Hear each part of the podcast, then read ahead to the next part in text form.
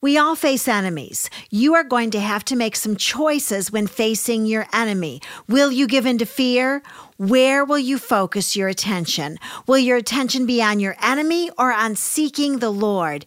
You don't want to miss today's message. I want you to be prepared and equipped for the battle. This is Carol McLeod, Bible teacher and author, and I'm excited about opening the Word of God with you today. You're listening to A Jolt of Joy on the Charisma Podcast Network.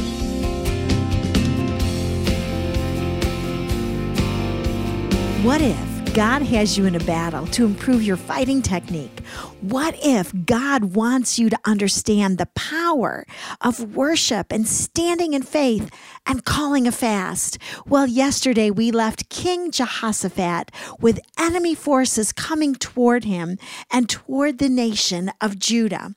And in Second Chronicles chapter 20, verse 3, it tells us an amazing little detail about the life of this good king Jehoshaphat. It says Jehoshaphat was afraid. I want to tell you, I like this detail. Although Jehoshaphat was king of a great nation, Jehoshaphat dealt with human emotions just like you and I do. He was afraid of his enemies. He was afraid of the battle. He was afraid of what damage it would do to his nation. He was afraid that he was going to lose. Now, the initial feeling of fear is not a sin. However, it's what you do with the fear when it comes upon you that determines whether you will be able to escape that fear or not. We are all human beings, and when an enemy invades the borders of our lives, there's going to be a momentary human and very emotional response. But at that moment, you choose what to do. Will you stay in that place of fear, or will you do what King Jehoshaphat did? Second Chronicles 23.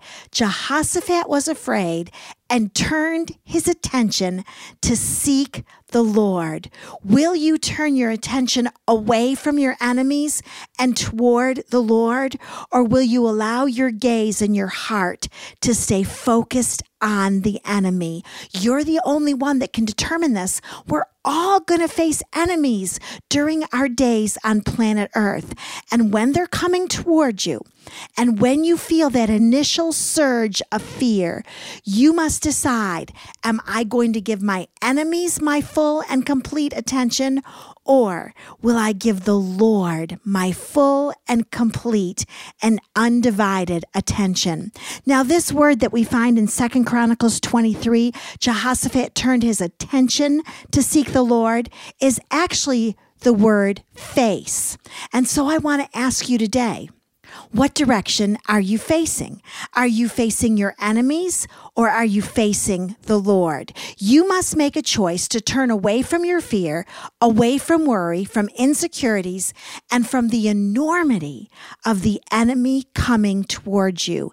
And you, my friend, must choose. I will turn my attention to seek the Lord. What does it mean to seek the Lord? Well, it means what you think it means. Seeking the Lord is not rocket science. It's spending time in prayer. It's opening your Bible and reading it page after page, chapter after chapter. It's turning on worship music and lifting your arms in the air. It's going to church. It's attending a Bible study. That's what it means to seek the Lord. Well, the next thing that King Jehoshaphat did was that he proclaimed a fast throughout all of Judah, throughout the entire nation. Now, in the Old Testament, a fast was generally proclaimed in times of national crisis, like war or national disaster or a famine. And the fact that people from every town, verse 4 tells us that people from every town participated in the fast and that they rallied together for this fast is an indicator of the depth and breadth of the impact of the revival. Everyone understood after a revival, the way we fight this battle is by turning our attention to seek the Lord and by fasting. See, how we respond when attacked by the enemy is truly a reflection of how deeply our relationship with the Lord has gone into us.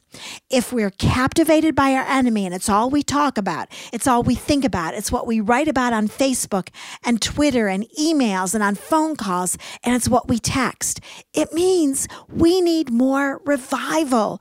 We need more of Jesus.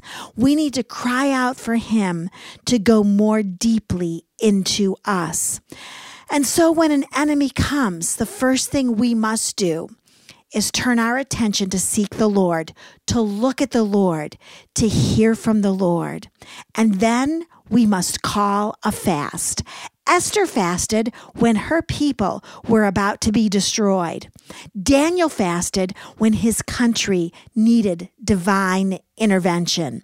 Ezra fasted, Nehemiah fasted, Isaiah fasted, Jeremiah fasted, Joel fasted, David fasted, Zechariah fasted, and Jesus fasted. There is not one Old Testament figure who did anything great for God who did not choose to fast during his or her moment in history. There is only one route to victory when dealing with enemies, and it always goes through the choice to fast. What if the reason that God has allowed the enemy to do battle with you is to teach you the power of the fast? God wants you to prosper. He does. God wants you to walk in victory. He really, really does. And He also wants you to learn the power of fasting.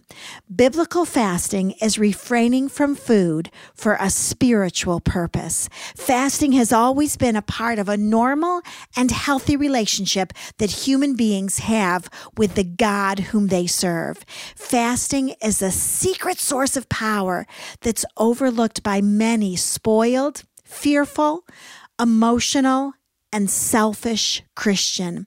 I believe that we're missing some of our greatest victories in life because we choose not to fast. If Jesus couldn't face the enemy without fasting, have I got news for you. What makes you think that you can face an enemy and defeat him without choosing to fast in your life? Let me read to you a verse from 2 Corinthians chapter 10 verse 4. For though we walk according to the flesh, we do not war according to the flesh. For the weapons of our warfare are not of the flesh, but are divinely powerful for the destruction of fortresses. The reason you are on earth today is to join with the power of God in destroying the enemy's fortresses. I want to encourage you if you have never fasted before, now is your time. Today is your day.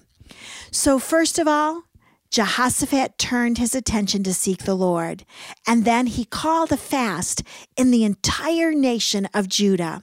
Now, the third thing that Jehoshaphat did, we also find in verse 4. So Judah gathered together to seek help from the Lord. They gathered together and they said, Lord, we need your help.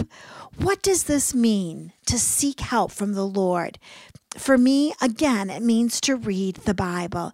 It means to ask God for a verse to declare over my battle. God, I'm in a battle with my health. Lead me to a verse in the Bible that I can declare, that I can pray.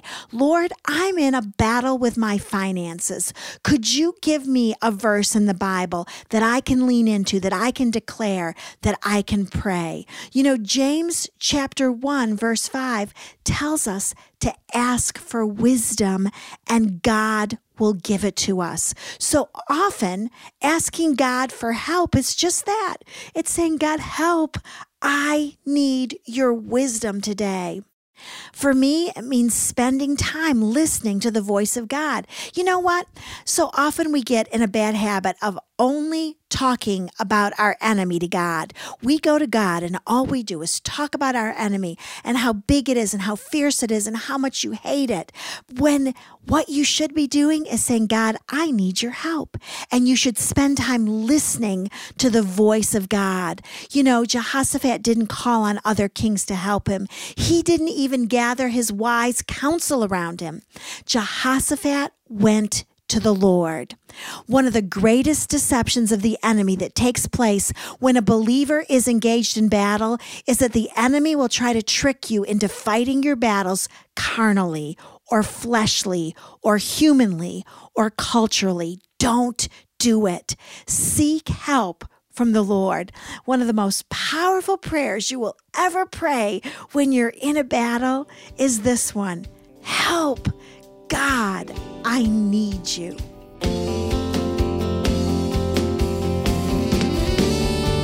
Thank you for joining me today on A Jolt of Joy.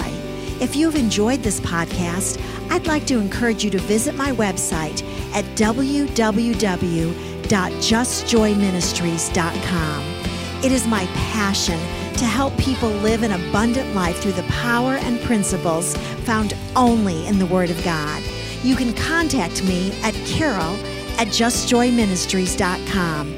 And as always, know that I am praying for you today.